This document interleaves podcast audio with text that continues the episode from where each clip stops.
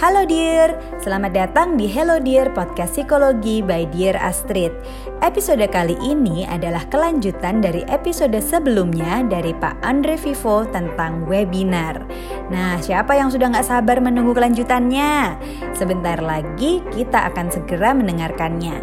Di episode sebelumnya sudah dibahas mengenai aspek-aspek teknis terkait penyelenggaraan webinar. Kali ini kita akan lebih memperdalam tentang aspek komunikasinya. Salah satunya adalah tentang body language. Nah, bagaimana ya cara mengatur body language yang pas untuk webinar?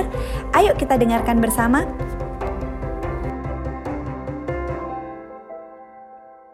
Body language tadi juga termasuk uh, eye contact ya teman-teman jadi jangan lupa perhatikan mata. Mungkin kita nggak kalau di depan kamera kita nggak bisa kelihatan kita melihat mata uh, mata mereka. Tapi kalau misalnya kita bertemu muka dan sering kali nggak banyak orang yang berani bertatapan mata dalam waktu yang sedikit uh, lama gitu. Nah kalau kita punya masalah dengan itu, jangan pandang mata mereka secara langsung. Tapi coba perhatikan titik di atas hidung ya antara mata kiri dan mata kanan, pandang titik itu. Ketika kita memandang titik itu, orang tidak akan tidak akan merasa bahwa oh teman-teman ini nggak berani memandang mata. Enggak, mereka merasa bahwa teman-teman ini tetap masih memandang mata. Ya. Padahal kita hanya memandang titik tengah itu. Ya, jadi itu itu membuat kita jadi lebih percaya diri. Kemudian eh, terkait dengan posisi tubuh teman-teman. Saya coba eh, memba menyampaikan atau membawakan empat posisi tubuh yang kira-kira eh, baik ketika kita menyampaikan eh, webinar. Yang pertama adalah mencoba untuk menempatkan diri agak condong ke depan, lean forward Nah, ini akan memberi kesan eh, teman-teman uh, sebagai pembicara membangun semangat, kemudian fokus, perhatian penuh, karena kita mencoba untuk lebih dekat dengan kamera. Ya, kalau kita posisi duduk menjauh, seakan-akan uh, ya ini ini kembali lagi subjektivitas, seakan-akan kita tidak uh, ya tidak memperhatikan atau ogah-ogahan gitu ya. Jadi akhirnya orang yang yang melihat itu jadi tidak bersemangat. Kemudian posisi stabil, ini terutama kalau berdiri ya teman-teman. Jadi posisinya tegak gitu ya, tak, tak bergerak-gerak itu membangun rasa percaya diri memang. Kemudian um, menunjukkan adanya wibawa dan otoritas. Itu posisi stable. Kemudian ada posisi open. Posisi open ini membangun sikap sabar, kemudian hmm, penerimaan ya reseptif, terus mendengarkan dengan empati. Jadi open itu bisa tangan ini terbuka, terus uh, dengan memberikan eh, gerakan-gerakan yang tidak berlebihan gitu ya. Dan yang berikutnya adalah fleksibel atau sideways. Ya. Jadi biasanya kalau posisi duduknya itu uh, tidak berhadapan gitu ya, uh, agak sedikit dimiringkan gitu ya, itu membuat kesan memberi kesempatan orang untuk untuk apa ya uh, mengeluarkan ide-ide kreatifnya gitu. Dan itu juga membuat orang merasa nyaman ya. Termasuk bagaimana kita melakukan persuasi. Itu itu adalah uh, beberapa posisi. Dan posisi-posisi ini uh, bukan berarti kalau lean forward ya lean forward terus kalau stable stable terus open open terus enggak teman-teman boleh memodifikasi teman-teman boleh uh, ya melakukan ini variasi gitu. Kadang nanti berubah open supaya apa? Supaya ada dinamikanya. Ya. Jadi uh, kalau lean forward itu hmm, kita berdiri kira-kira sekitar satu meter lah dari kamera. Ya. Jadi kemudian kalau yang stable itu kokoh ya berdirinya kokoh, kaki selebar bahu, ya itu membangun rasa percaya diri gitu ya tangan terbuka itu membentuk sikap sabar, kemudian fleksibel itu membentuk uh, agak agak miring ke kiri membentuk uh, ya kreativitas persuasif gitu kepada banyak orang. Berikutnya adalah bagaimana kita uh, mengelola suara kita. Ada empat hal yang perlu diperhatikan di sini. Yang pertama adalah pitch, kedua volume, ketiga pace, dan keempat adalah timbre. Uh, biasanya yang keempat ini yang uh, banyak banyak uh, dibutuhkan waktu apa namanya uh, menyanyi teman-teman ya nah yang perlu kita perhatikan adalah pitch pitch itu di mana uh, tinggi rendah suara jangan kita bersuara tinggi terus atau rendah terus karena itu akan terdengar monoton dan membosankan kita harus bisa mengatur dinamika suara. Kadang tinggi, terus kadang rendah. Ya, kerasa enak, empuk didengar. Ya, kemudian ada ada seperti permainan nada mendayu-dayu begitu membuat orang itu jadi dimainkan gitu emosinya. Itu gunanya pitch. Kemudian volume. Volume itu adalah uh, keras lemahnya suara. Ketika kita mau menekankan sesuatu, katakanlah dengan penekanan yang lebih berat, lebih keras dibanding yang biasa wajar. Kalau ya kita cuma bicara wajar ya sudah tenang aja, rata aja wajar gitu. Kemudian yang berikutnya adalah pace. Pace itu adalah uh, apa ya uh, kecepatan ya, kecepatan. Jadi kalau kita jadi pembicara, jangan kita bicara, orang akan, waduh kok cepat sekali ya cara dan kemudian terkesan oh orang ini gugup. Oh orang ini lagi nggak percaya diri. Nah, ada ada keluar kesan seperti itu. Tapi kalau pace-nya itu stabil gitu ya jalannya itu akan akan enak untuk didengar teman-teman. Itu terkait dengan uh, suara. Kemudian terkait dengan material. Materi yang ingin dibacakan itu apakah sudah teman-teman persiapkan dengan baik? Kalau materi sudah sudah siap, ketika teman-teman akan menjadi pembicara, setidaknya satu hari sebelumnya teman-teman sempatkan untuk baca dan kuasai materinya. Ya. Dan dari situ teman-teman akan tahu apa sih yang yang apa namanya e, mau dikatakan atau mau disampaikan. Itu mau ngomong seperti apa aja. Ya. Jadi eh, teman-teman akan merasakan oh pada slide ini saya mungkin akan menambahkan cerita ini misalnya gitu untuk lebih memperkuat memperkuat apa namanya penekanan maknanya. Selain itu eh, kita sebagai pembicara diharapkan bisa memberi nilai lebih kepada para audiens. Apa sih yang kita tawarkan kepada mereka dengan memberikan materi ini? apakah materi ini sudah sudah penting buat mereka untuk diikuti ya jadi itu itu menjadi apa namanya eh, menjadi hal yang yang sangat sangat mendasar sehingga orang itu akan mendengarkan atau ikut webinar teman-teman ya jadi eh, kita bisa memberikan eh, edit value gitu buat mereka ya Kemudian dalam materi disarankan teman-teman membaca, mengutip, atau melakukan penelitian. Ya simpel aja lah. Misalnya diambil dari jurnal apa, dari buku apa, dari perkataan siapa, atau teman-teman melakukan penelitian apa. Jadi ada dasarnya, bukan kita ya apa namanya eh, hanya menyampaikan pendapat seperti yang disampaikan banyak orang. Enggak. Tapi memang ada dasarnya gitu yang kita sampaikan nah itu itu pentingnya kita melakukan research itu ya supaya mereka bertambah yakin gitu bahwa yang kita sampaikan itu uh, memang memang ada ada apa namanya uh, hal yang penting dan itu sudah di, di uh, ada buktinya gitu dari penelitian itu. Ya. Nah, kemudian kita juga masuk pada yang namanya bagaimana kita mendeliver materi ini. Ya. Kita harus siap pertama kali secara mental. Ketika kita pertama kali menjadi pembicara, di depan umum gitu ya. Saya punya pengalaman yang terjadi itu eh, kalau istilahnya orang Jawa itu uh, butterfly in your stomach gitu katanya. Jadi perut itu bisa mules gitu. Sebentar-sebentar pengen ke kamar mandi terus mules-mules dan sebagainya. Ya itu karena rasa cemas gitu.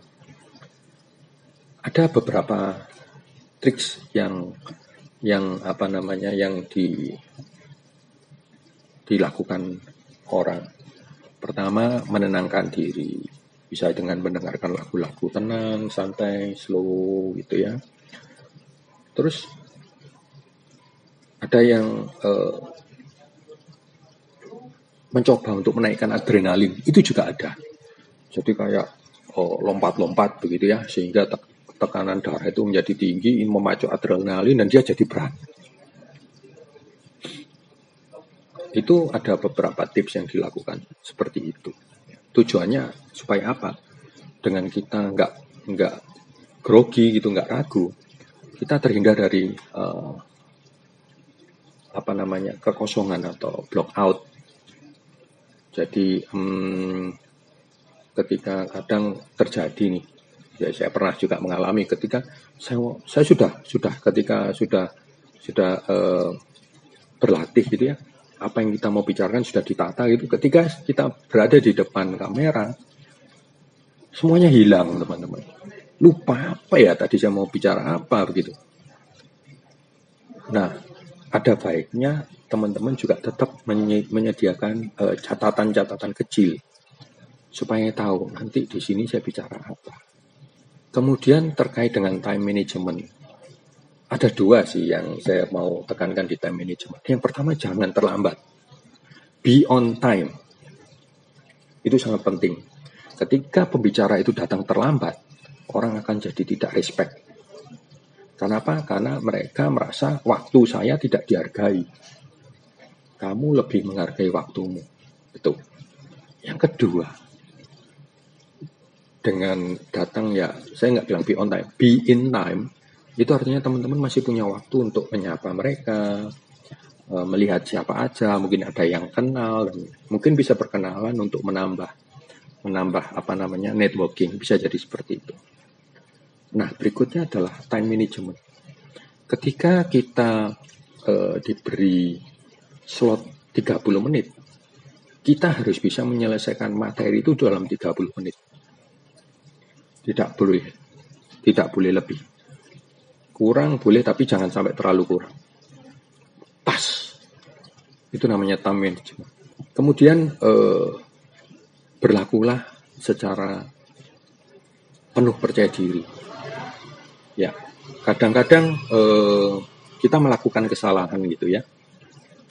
Nah, ketika kita melakukan kesalahan, jangan buru-buru untuk eh, membenarkan, membetulkan memperbaiki.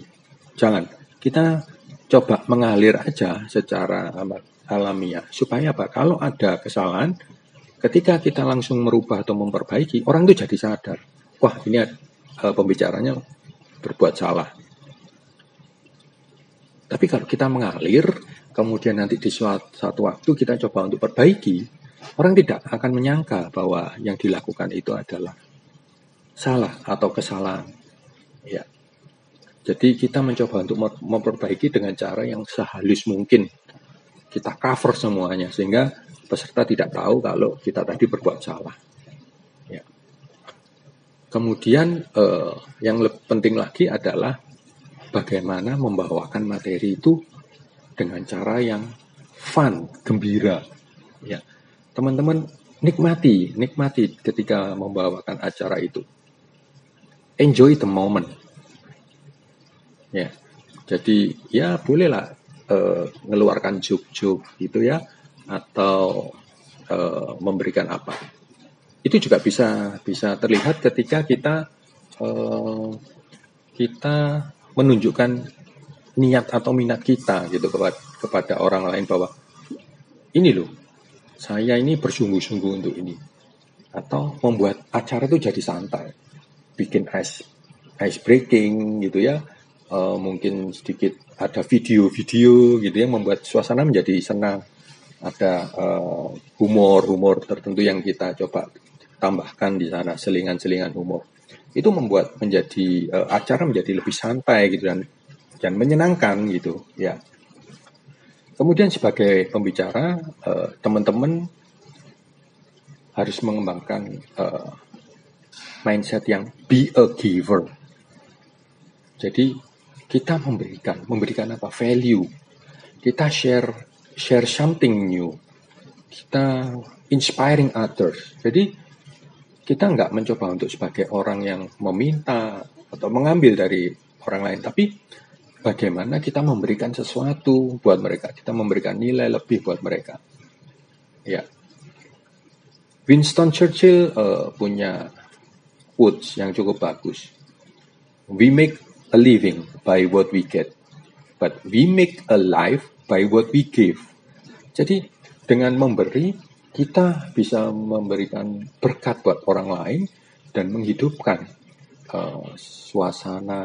Kita menghidupkan uh, apa ya namanya ya situasi dan kondisi menjadi yang lebih baik. Jadi be a giver. Ya kemudian ketika memberikan uh, apa namanya uh, webinar atau presentasi gunakan alat-alat bantu misalnya slide video atau gambar-gambar gitu ya.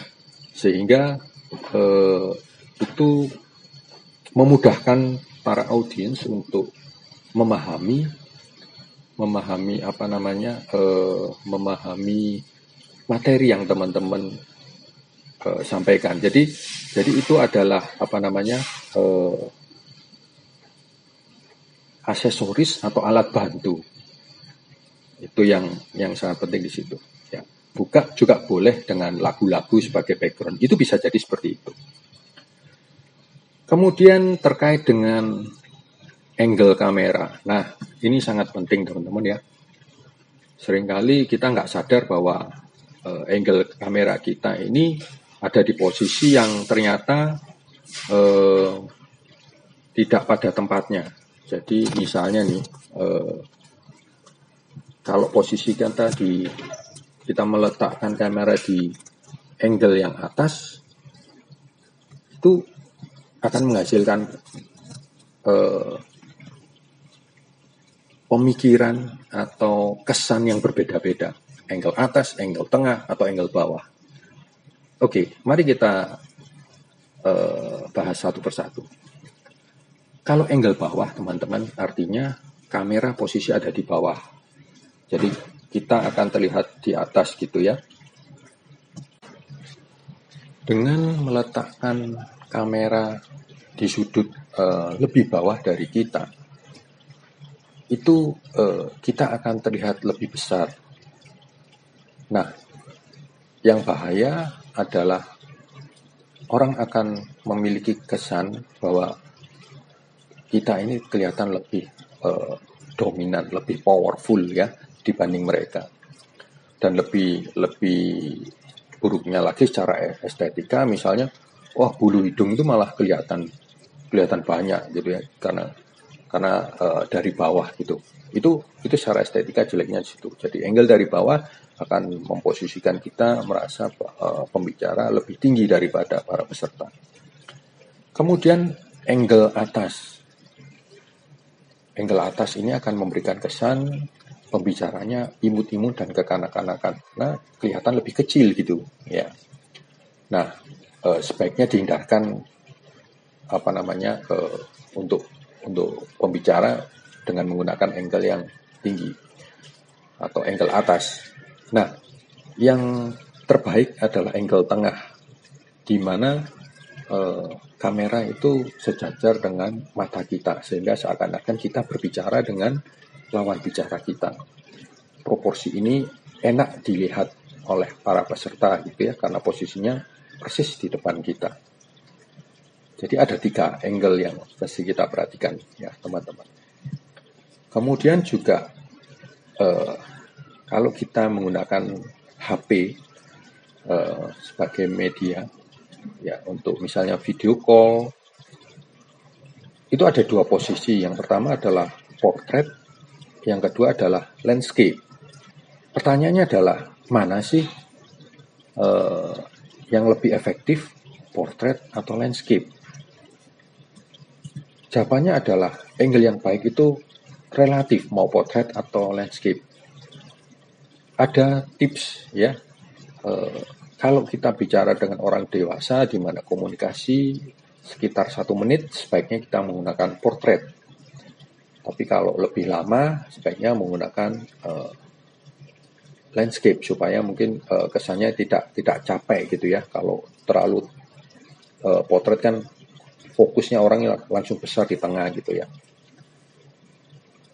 Kemudian uh, sebaiknya kalau komunikasinya lebih lama itu dianjurkan menggunakan landscape supaya apa? Supaya uh, ya dari apa namanya pendengar atau audiens itu bisa sedikit banyak uh, ada refreshing lah melihat di kiri kanan atau ada ada ruangan kosong yang membuat uh, lebih nyaman gitu dari pemirsanya. Ya. Jadi itu semua adalah hal-hal yang perlu dipersiapkan bila kita ingin men, uh, mendeliver uh, webinar atau kita sampaikan ide-ide kita di depan umum. Ya, jadi berbicara di depan umum, hal-hal itu tadi yang perlu teman-teman perhatikan. Ya. Last but not least, ini yang terpenting adalah practice, practice, practice. Ya, jadi ada idiom bahwa practice make perfect. We are what repeatedly do. Excellence then is not an act, but a habit. Aristotle menyatakan demikian. Itu tadi uh, materi yang saya sampaikan hari ini mengenai bagaimana kita menjadi pembicara umum di era pandemi. Sampai jumpa lagi dengan saya, Andre Vivo, di waktu yang lain. Terima kasih sudah mendengarkan. Semoga sehat selalu, stay safe, and healthy teman-teman. Bye. Nah, itu tadi dia beberapa tips yang perlu diperhatikan sebelum melangsungkan sebuah webinar. Supaya semua berjalan dengan lancar, persiapannya perlu sangat matang ya. Semoga materi yang dibagikan kali ini bermanfaat deh buat kita semua dan bisa membantu kita tetap produktif di tengah situasi pandemi. Saya Citra, undur diri dari ruang dengar Anda dan jangan lupa subscribe Hello Dear Podcast Psikologi by Dear Astrid. Sampai jumpa di episode selanjutnya dengan berbagai topik lain yang tentunya tidak kalah menarik. Dadah!